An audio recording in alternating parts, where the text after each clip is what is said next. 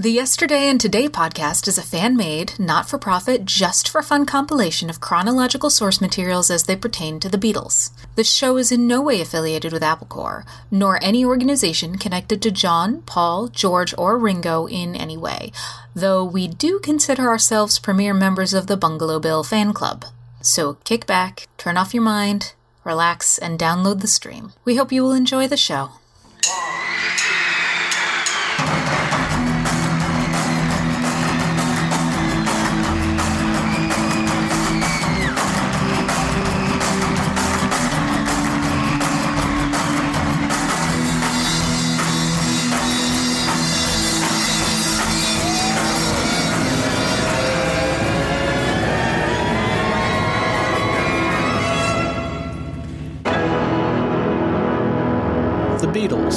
Yesterday and Today. 1980, Episode 6, All in the Studio.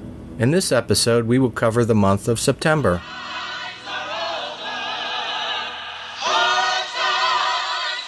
September 1980.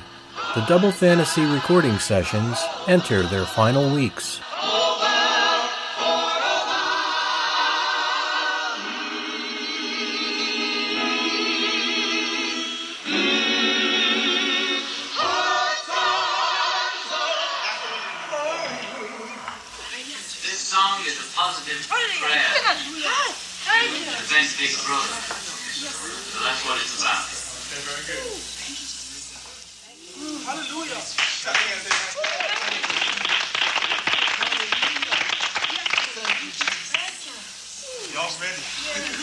The guitar in my ears?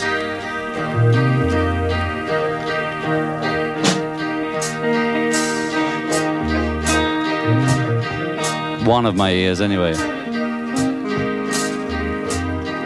Arthur, this is early Motown Beatles, circa 64 ballad. that's how that's how I think of it in my head, anyway.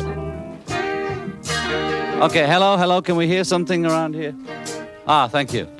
Okay, guys, let's lay down and sing to your mother or your sister or anybody that's of the female race, because that's who you're playing to. Okay, here we go. We're rolling. Four. Two, three, four. And woman, hold me close to your heart. However distant, don't keep us apart. After all, it is written in the stars. Should we do it then? I'm just matching up. Woman. Hmm, God help us. okay, How the headphones? beautiful. If you can be very clever, even though you have a cold, if you get the lyrics, you might be able to pull out the words when he goes, My life is in your hands, and it is written in the stars. But just take the words out that are wrong and then bring the stars and things like that in so they go exactly the same breathing. Tell you again and again and again.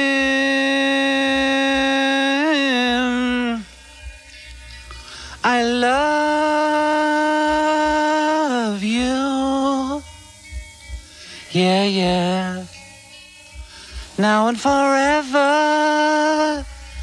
I love you. Yeah, yeah. Now and forever. Okay, I'm gonna let it roll because I'm keeping this. Mm, I just thought we should have started going, turn it into girl. I could hear that coming up.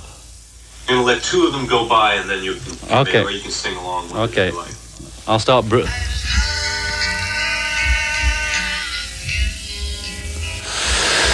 yeah, yeah.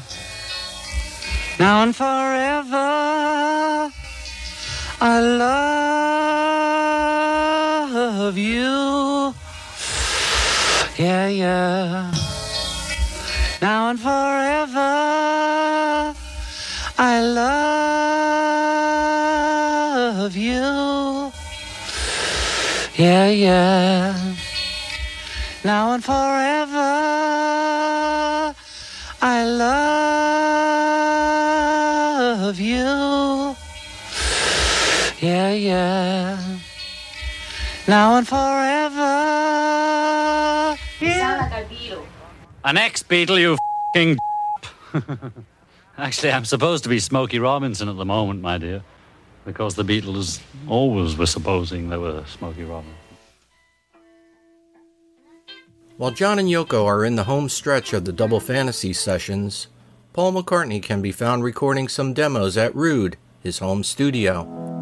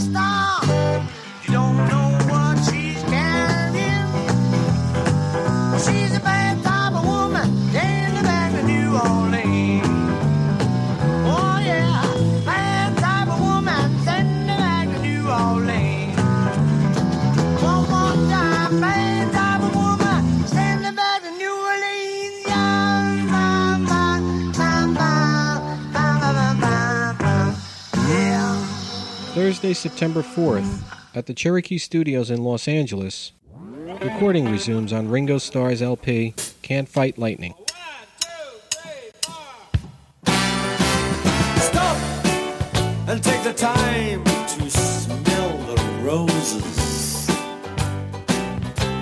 Stop and take the time to fill your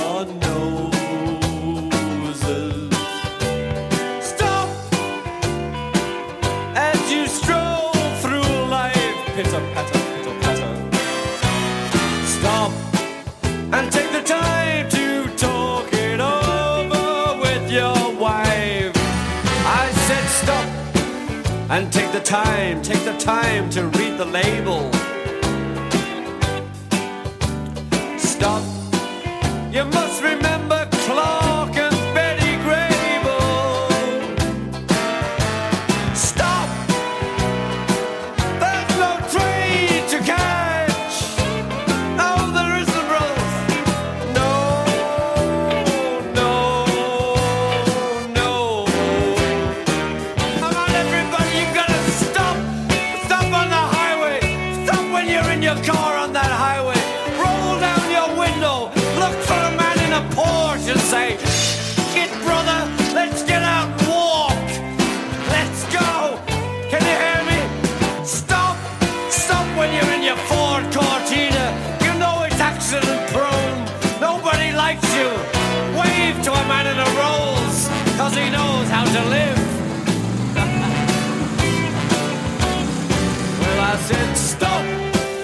and take the time to stop that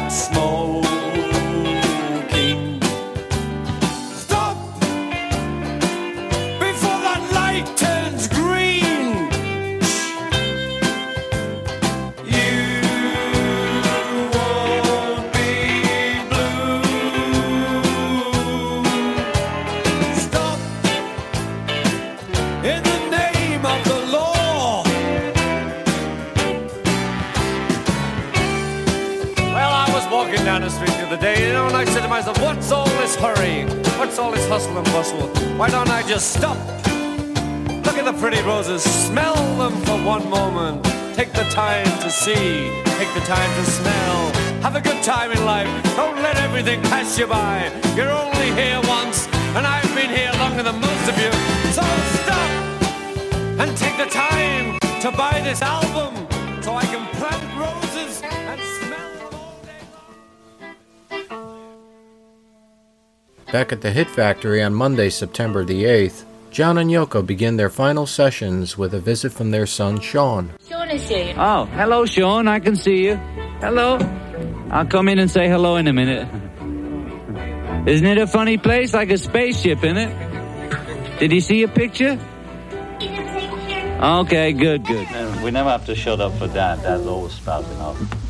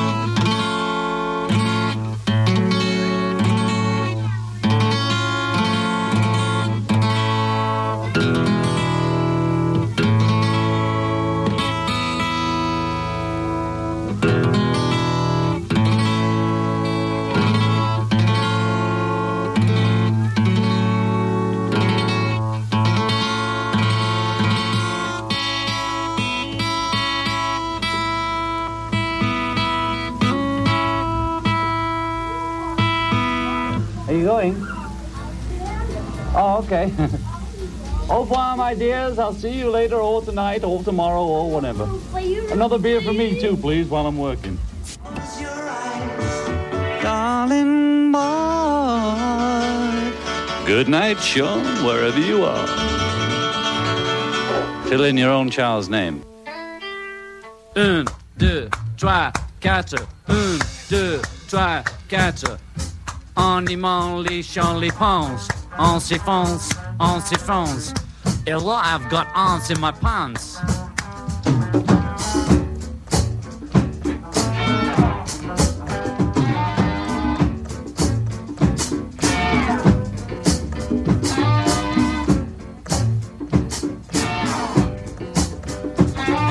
Moonlight on the water.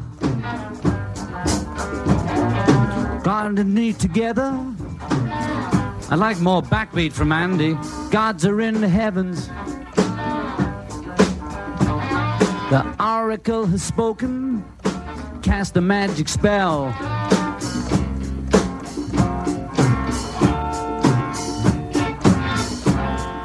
Let it begin.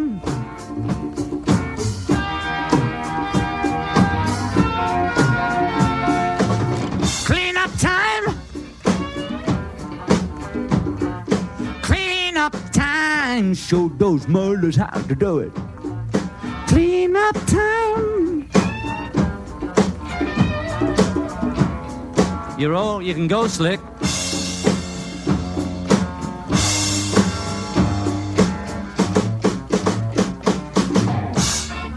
Oh, sir. I forgot I was thinking about slick. You see, you've got all them holes. You can have all those holes, Slick. They're all yours. But listen to what I'm saying. You see? So we don't do, uh, we're not going to do um, the guys we did yesterday. Right? Moonlight's on the water. Biddly-doo. You, and then gods are in the heavens. So you hear the words. You can fill all those holes you want.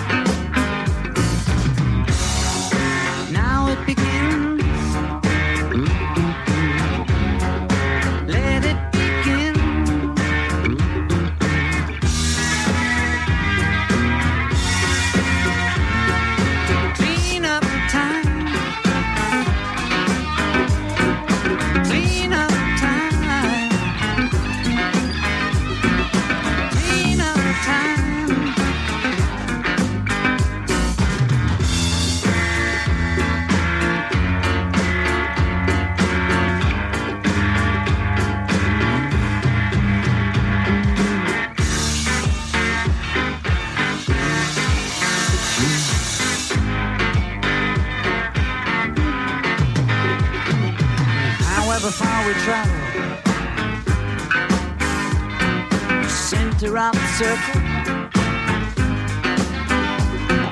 The gods are in the heaven. The oracle has spoken.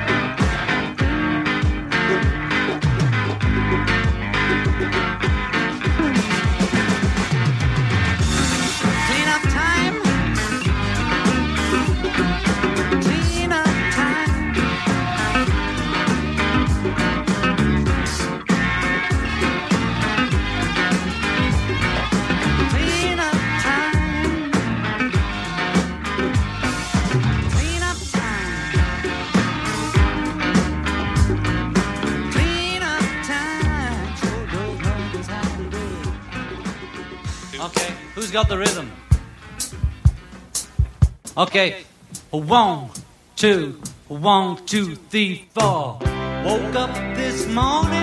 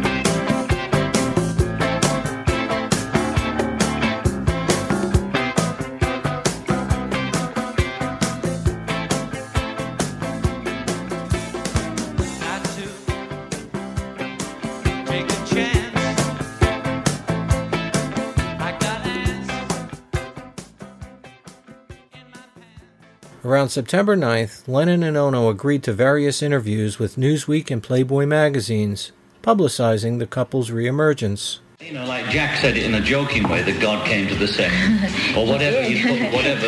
I, or she did. I, I, use God in quotes, whatever yeah. he, she, it is. Right? Yeah. It came to the session and said, yes, this is all right. On Saturday, September 13th, Elton John gives a free concert on the Great Lawn in New York City's Central Park. With John and Yoko recording in New York, a rumor circulated that the couple may join Elton on stage. Well, good morning. It's Dan O from Central Park on WNEW FM in New York. We already have somewhere between 2,000 and 3,000 people gathered on the Great Lawn for some rock and roll music with Elton John for free. There were some folks that were here two days ago at 10 o'clock in the morning roping off areas just to be sure they had a great seat for this show. It's pretty incredible. We'll try and move about and talk with them a little bit later on as the reports continue from Central Park. It is a bit overcast at the moment, but it looks like the kind of stuff the sun is going to burn away and we're going to have a beautiful day.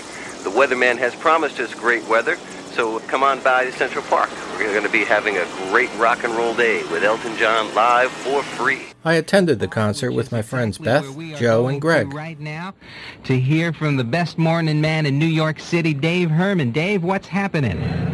Hi, Pete. It is uh, it is such a beautiful day in the park. We couldn't have asked for better weather. And I was just up on stage making a few announcements while the news was on. And uh, it occurred to me that a lot of people who are listening and thinking, gee, I'd love to get down there, but it's probably such madness. uh, actually, it isn't. There is an enormous crowd here, but we're in Central Park, one of the largest parks in the world, and there's lots of room, and it's very, very pleasant. And I would uh, advise anybody who's listening, who was uh, thinking, well, maybe it's just going to be too crazy to go down there. Come on down. Scott Muni on WNEW FM, and we are in Central Park, New York. And would you believe this? There are over 400,000 people down there, and they all came to see Elton John. It's about to happen.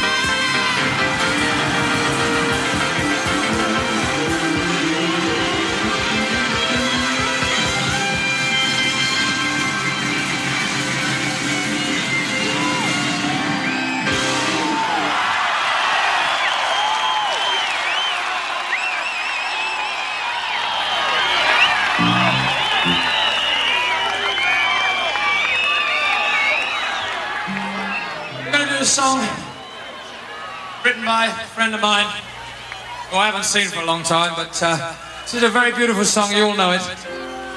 He only lives just over the road, and uh, he hasn't made a record for ages, but he's doing one at the moment.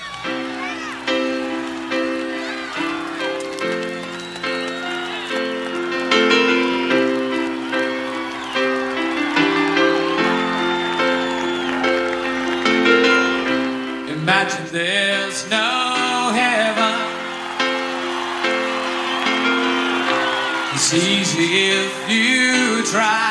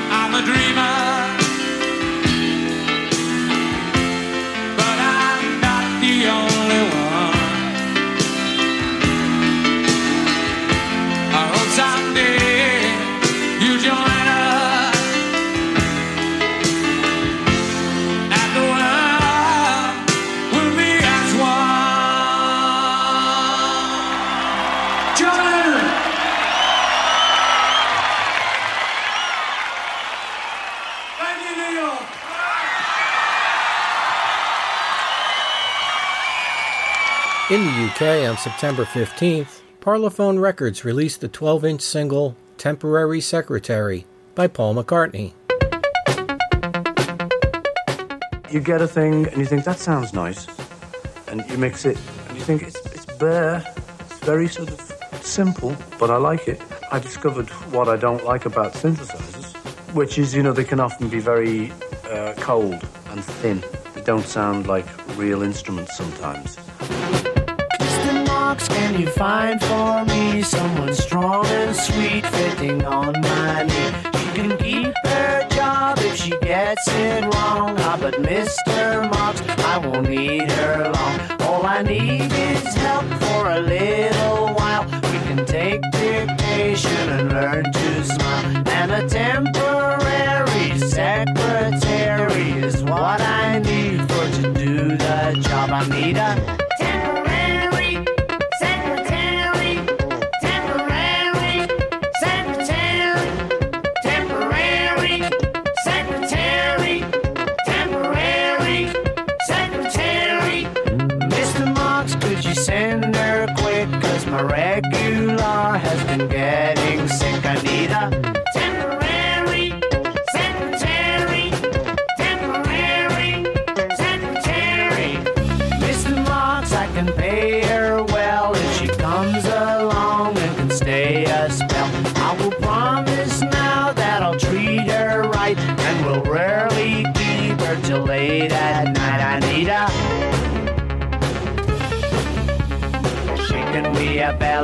I don't need a true romancer. She can be a diplomat, but I don't need a girl like that. She can be a neurosurgeon if she's doing nothing urgent. What I need's a temporary, temporary secretary.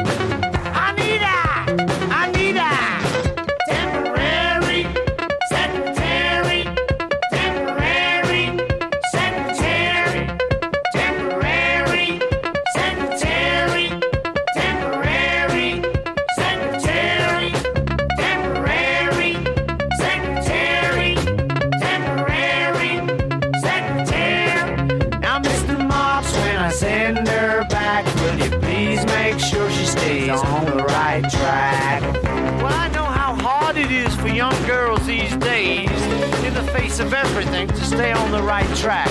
She can be a belly dancer, I don't need a true romancer. She can be a diplomat, but I don't need a girl like that. She can be a neurosurgeon if she's doing nothing urgent. What I need's a temporary, temporary secretary.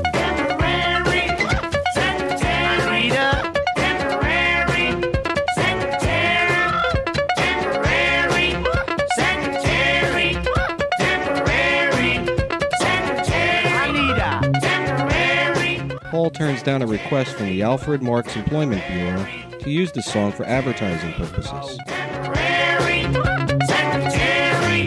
The single failed to chart, mainly due to its limited copy run of 25,000. McCartney loosely based the song after all the temporary secretaries he hired after leaving Apple, from their point of view. On September 16th at the Hit Factory in New York, John sat down with Newsweek magazine's reporter Barbara Graustark for an in depth interview. She, of course, asked Lennon about a possible Beatles reunion. It could never be. Anybody that thinks that if John and Paul got together with George and Ringo, the Beatles would exist uh, out of their skulls. Well, that would the only reason for George and Paul to get together at all would be that in the past ten years, some so much has happened in your own music that it would be interesting to see what happened. It would be just studio. as interesting if I went in the studio with Mick Jagger or Yoko Ono. I've chosen to go with Yoko Ono. That would be interesting. I'm not against collaborating with other people. I'm not looking to play all the instruments. You know, but I'm not looking to go back to school. And going back to the Beatles is like going back to school. Then was then. And it just, there's no reason to. The Beatles exist as they ever did on the records.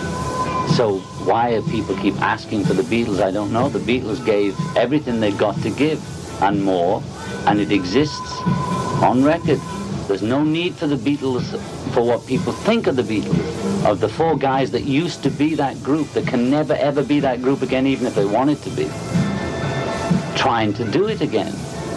And to say that it would be an interesting musical experiment is just intellectual garbage.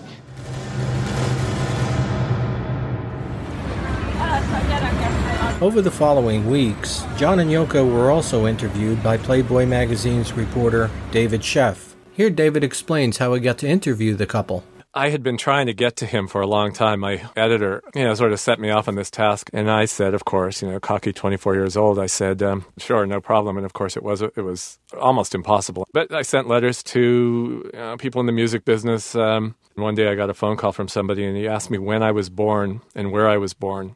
And you know, three or four days later, I got a call. Someone said, uh, you know, Yoko Ono wanted to meet me in New York. Uh, I got on a plane, and the next day, I was uh, having coffee with John Lennon. David covered everything in the interview from John's life, his music, and his love for Yoko. Here, David explained how he felt interviewing Lennon. It was just too much. I mean, I was overwhelmed. And the thing that was, I guess, maybe the most surprising is how often I forgot that I was sitting across from John Lennon because he was so gracious and so easy and thoughtful. And, um, you know, we'd be talking about something. He talked about philosophy, he talked about his family, he talked about things, you know, he'd never talked about before. And we'd be sitting over coffee or tea or in the car or walking, and he'd say, Oh, yes. And uh, he was telling me a story about, you know, being in Spain. And he said, Oh, yeah, by the way, I, was, I wrote Strawberry Fields then. I mean, there were so many of those moments where I thought, Oh, God, yeah, this is, this is the man. And John spent a lot of time, energy, and passion talking about the view of Yoko that you know that he felt was uh, was wrong. He was very, very protective of her, and you know, on one hand, he said, you know, it doesn't matter what people think of her; it's what I think of her that matters. But clearly, there was also something that he, wanted people to understand. In two different keys. Okay, let's do it. One, two, one, two, three, four.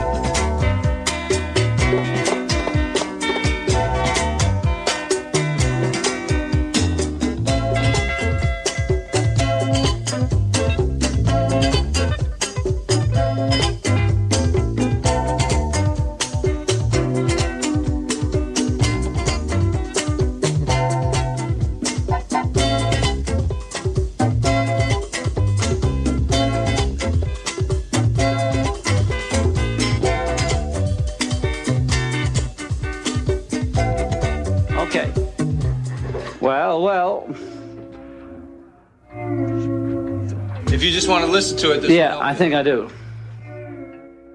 It almost had my foot tapping. Okay, guys. I was sort of the lucky person on the other side of the microphone. David asked about fame and its effects on them. Because you can become a stereotype of yourself, you know. and we that's one thing we didn't want to be in a way. And uh, a lot of Also, I must add that I found myself in a position where, for whatever reason, I always considered myself an artist or musician, whatever you want to call it. And the, the so-called pain of the artist was always paid for by the freedom of the artist. Mm-hmm. But then I found that I wasn't free. And that I might as well have gone to a nine to five job as carry on the way I was carrying on. It, I just got myself boxed in. Mm-hmm. And there, there's two ways to go. You either go, or what I could term going to Vegas,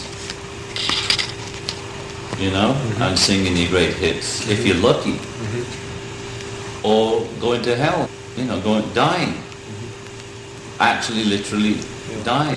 Questions came up about filling his time apart from recording with baking and cooking. There is a great satisfaction. I took a Polaroid photograph of my first loaf.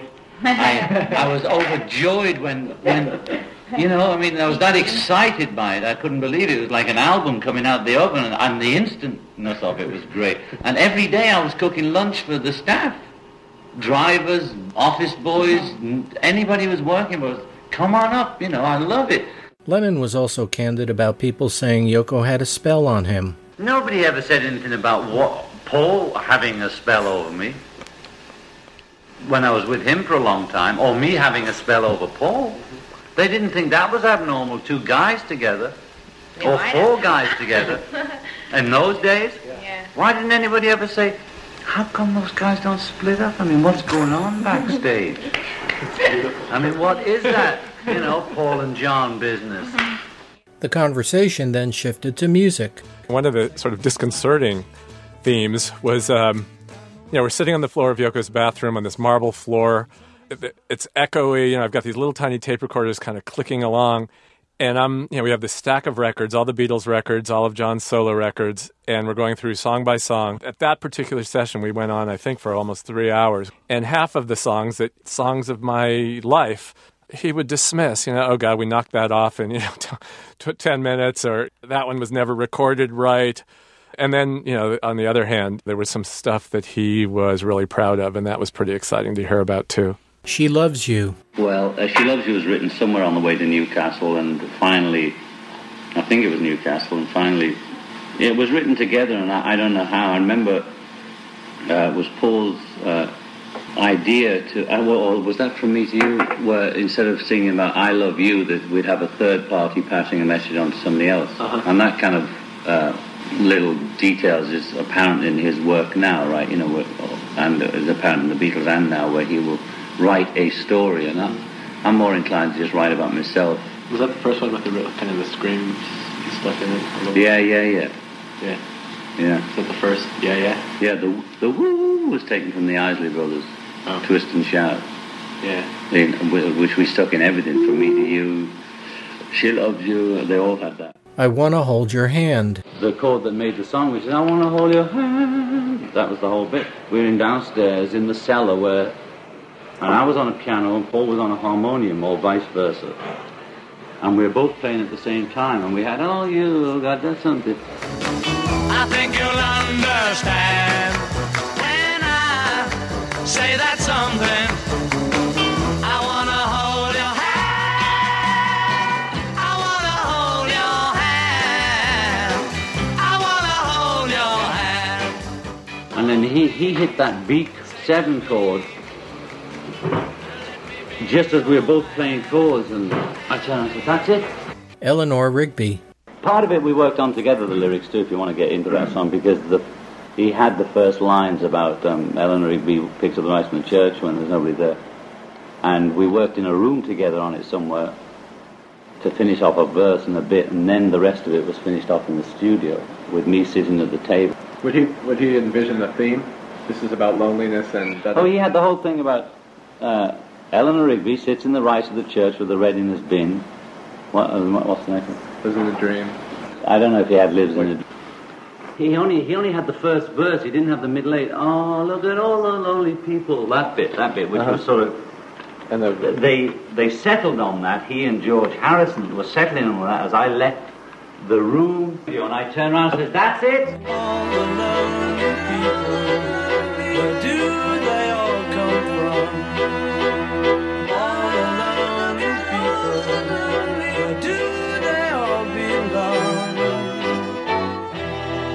Please Please Me was my attempt at writing a Roy Orbison song, would you believe it? I wrote it in the the other bedroom in my house at Menlove Avenue in Woolton, which the, was my auntie's place, the suburbs. I remember the day and the, the pink Ida down on the bed, and I'd heard Roy Orbison doing Only the Lonely or something, and I was trying to please me. That's where that came from.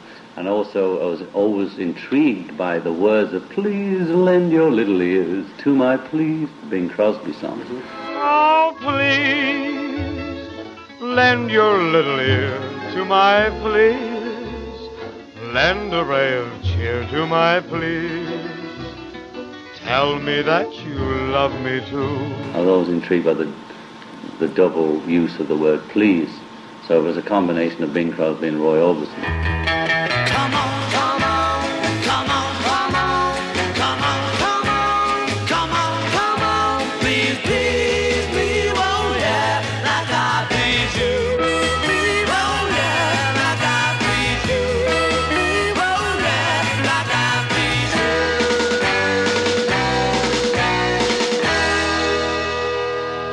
please A Day in the Life. He had that one little lick floating around in his head. He, he had, couldn't use it for anything. He stuck it on. Now, instead of going on and developing that lick into the middle eight, which we would normally do, we got into how about putting a whole different song, which he already had, that had nothing to do with Day in the Life, which is all about being on the top of the bus in a barber chair and putting those two beats, which is a precursor to Abbey Road style later on. I just had to look, having read the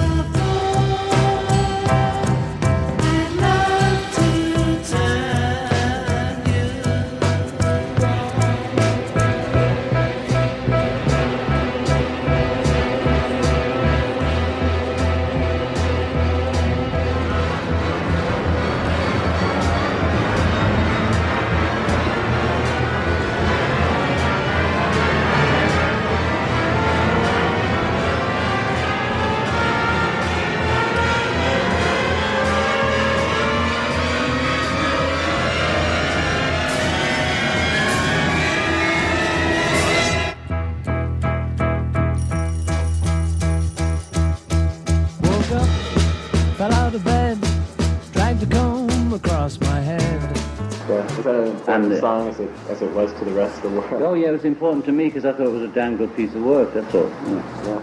And then John talked about listening to the Beatles. Well, some DJ said last night they were played some Beatles stuff on the radio. I just was going across the dial and then suddenly I heard something or other. Uh, green onion, uh, glass onion. See, I don't even know my own songs. So I listened to it because it was a rare track. They don't usually play it. They usually play the same 10 when they say there's going to be a Beatle weekend. You know, it's the same 10 Hard Day's Night Help, Yesterday, Something, Let It Be. You know, there's, there's all that wealth of material, but we only ever hear 10 songs. And he said, I want to thank John, Paul, George, and Ringo for not getting back together again and spoiling the good thing. so I thought that was a sign of the times. You know, that people are catching on now. Time will tell where the real magic lies. I'm only 40 now when this tape comes out. Paul's 38. Elton John, Bob Dylan, we're all still young people relatively. And the game isn't over yet. as far as Everybody's talking in terms of the last record or the last Beatle Right, concert, see. the last. There's another god, goddess willing 40 years of productivity. we were talking politics. We talked a lot about politics, and we talked about the peace movement. You know, he was, uh, you know, really reflecting back on the '60s peace movement and about what he felt was, you know, done right and what was felt, what he felt was done wrong. And then he sort of went off on this thing and started talking about, you know, sort of where does this desire for peace come from? And he talked about his youth, and he talked about sort of the violence that he grew up with, and how he had to struggle to become sort of who he who he was. Uh, and then he reflected on, you know, other people who devoted their lives to peace. Gandhi and Martin Luther King are great examples of fantastic non-violence who died violently. I can't never work that out. Yeah. You know, no, I'm, we're pacifists, but I'm not sure. It's always that. But what does it mean when you're when you're such a pacifist that you you get shot? I can never understand that.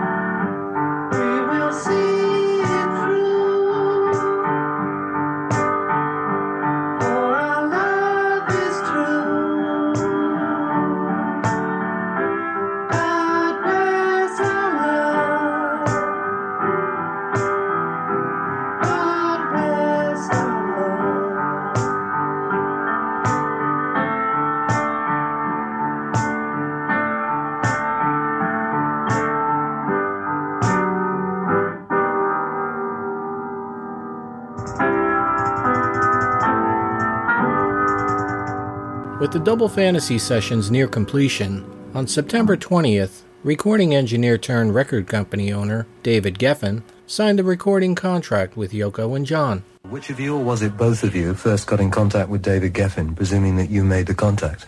Oh, well, uh, he yes, made I the did. contact. Oh, didn't well, he? yes, he did first. She did the And then business. I- She did the deal. I just called him back and we decided to meet. So he came to my office and I was checking him, you know. So along came Mr. Geffen, and you made the decision to record the album Double Fantasy. Actually, we recorded the album before we talked to Geffen. Right, exactly. We decided to make it first and then answer the- all the letters and inquiries that came. We eliminated the ones that said, can we hear it first? Okay, you can go to hell. Also, he wasn't a big company, so he weren't dealing with this anonymous grey suit with the president changing every two days. I mean, there was more presidents of Capitol and EMI. they were always waiting for the Beatles to die. They mm-hmm. died first every time, you know. they always treated each record as the last record. In the stage of negotiation, did the old fear come back from the old days that you were having to take a step which involved somebody else? Yeah, I was terrified. I was saying, can't we put it out without putting it out? You know, couldn't we do something else? Do I have to put my name on the paper? For the last five years, the first time I didn't owe somebody songs or records. For the last 15 or 20 years, since 1962, I was signed up to somebody or other. I'm thankful to be in 1962. But what you sign when you're 21, and it goes on for 20 years, and they own your life and soul, and you can never get out of it. So I like the five years when all contracts were free. I was free of any contractual obligation. When she finally says, well, you know, you're going to have to sign something to say that they have the right to put the record out. I was saying, are you sure? Are you sure? Why don't you sign it? You know, you put your name on it. I don't want to put my name on it. But we made arrangements which didn't make me feel paranoid because I don't want to owe people nothing. The point of being a musician or an artist to me was the freedom.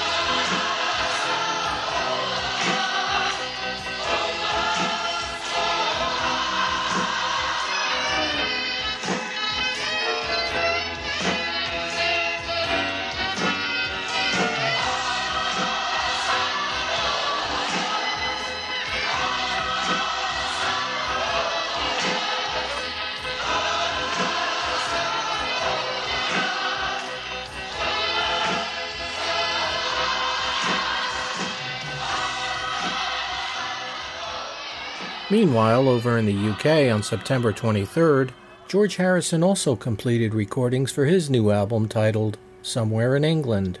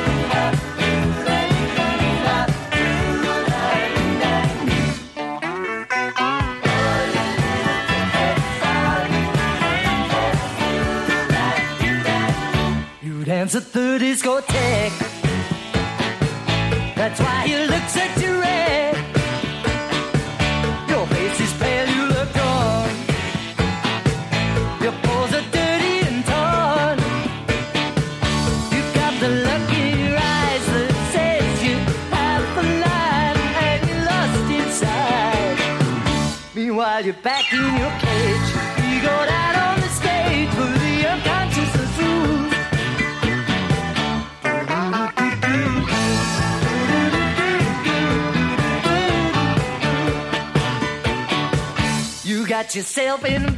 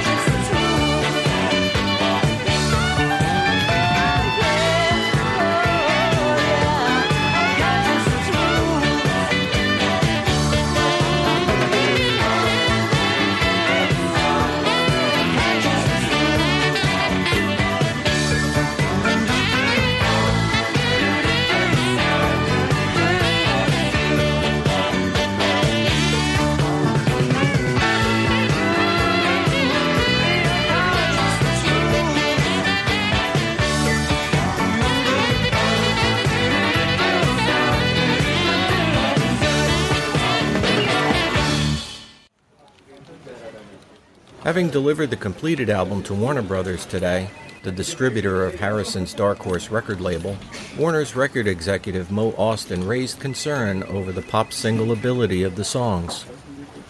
He went on to say that George should consider replacing four of the tracks with some up-tempo numbers.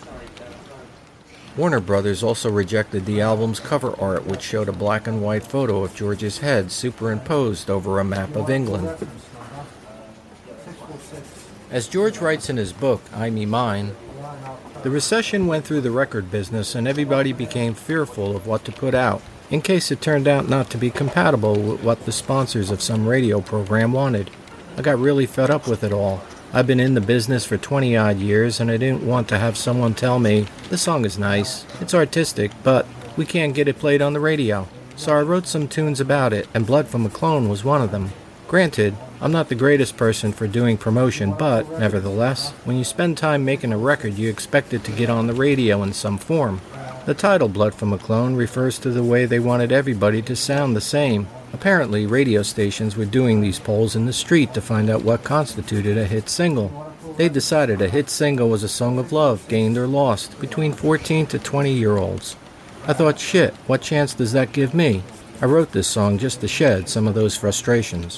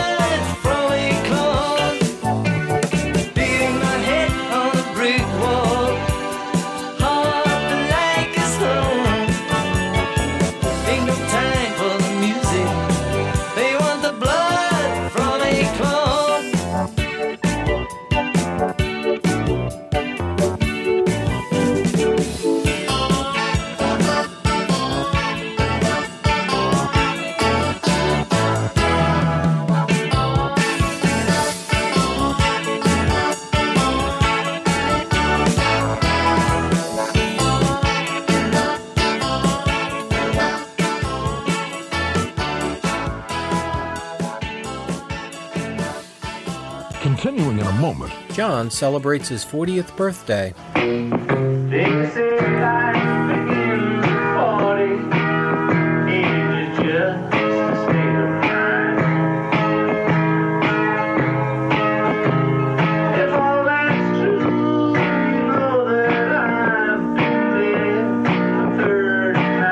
Paul continues rehearsals with Wings.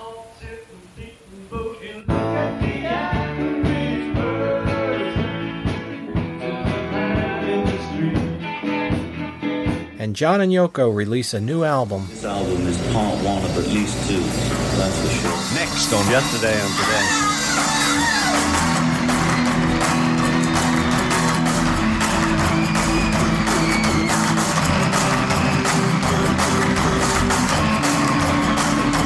For more information or to contact the show, visit yesterdayandtodaypodcast.wordpress.com or email at yesterdayandtodaypodcast at gmail.com. Also visit at yesterdaypod on Twitter and search Yesterday and Today Podcast on Facebook. See you next time.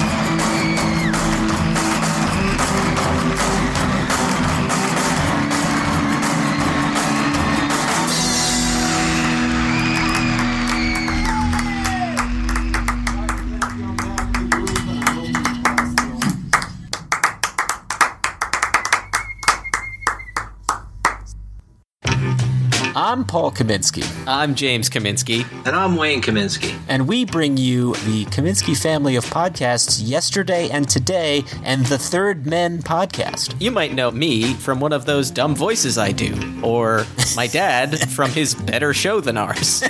Wow. And we're here to tell you about some cool merchandise you can pick up for the shows. As we mention in each episode, we do not in any way profit from these shows whatsoever, but to break even on some expenses, we have put up some cool merch that you can pick up to help support the show. yes, some fun apparel, things you can put on yourself. Are we going to be selling Marks and Spence underwear? Don't worry, we will. You can head to our social media pages. That's facebook.com slash yesterday and today podcast or facebook.com slash third men. Or you could head to society6.com slash Kaminsky Family Podcast. That's society, the number six, dot com slash K A M I N S K I Family Podcasts. Yeah, keep our lights on. I'm in the dark. Dad, any words of wisdom? Hello? The lights just went out. Guys, we need your help. Buy stuff. Perhaps a coffee mug that you can enjoy a beverage out of while listening to our shows. And if you haven't got yours, please send forth in to get a free one. All right. Thank you, Dad. All right. We'll see you on the podcast, folks. Bye. It's audio. You can't see me.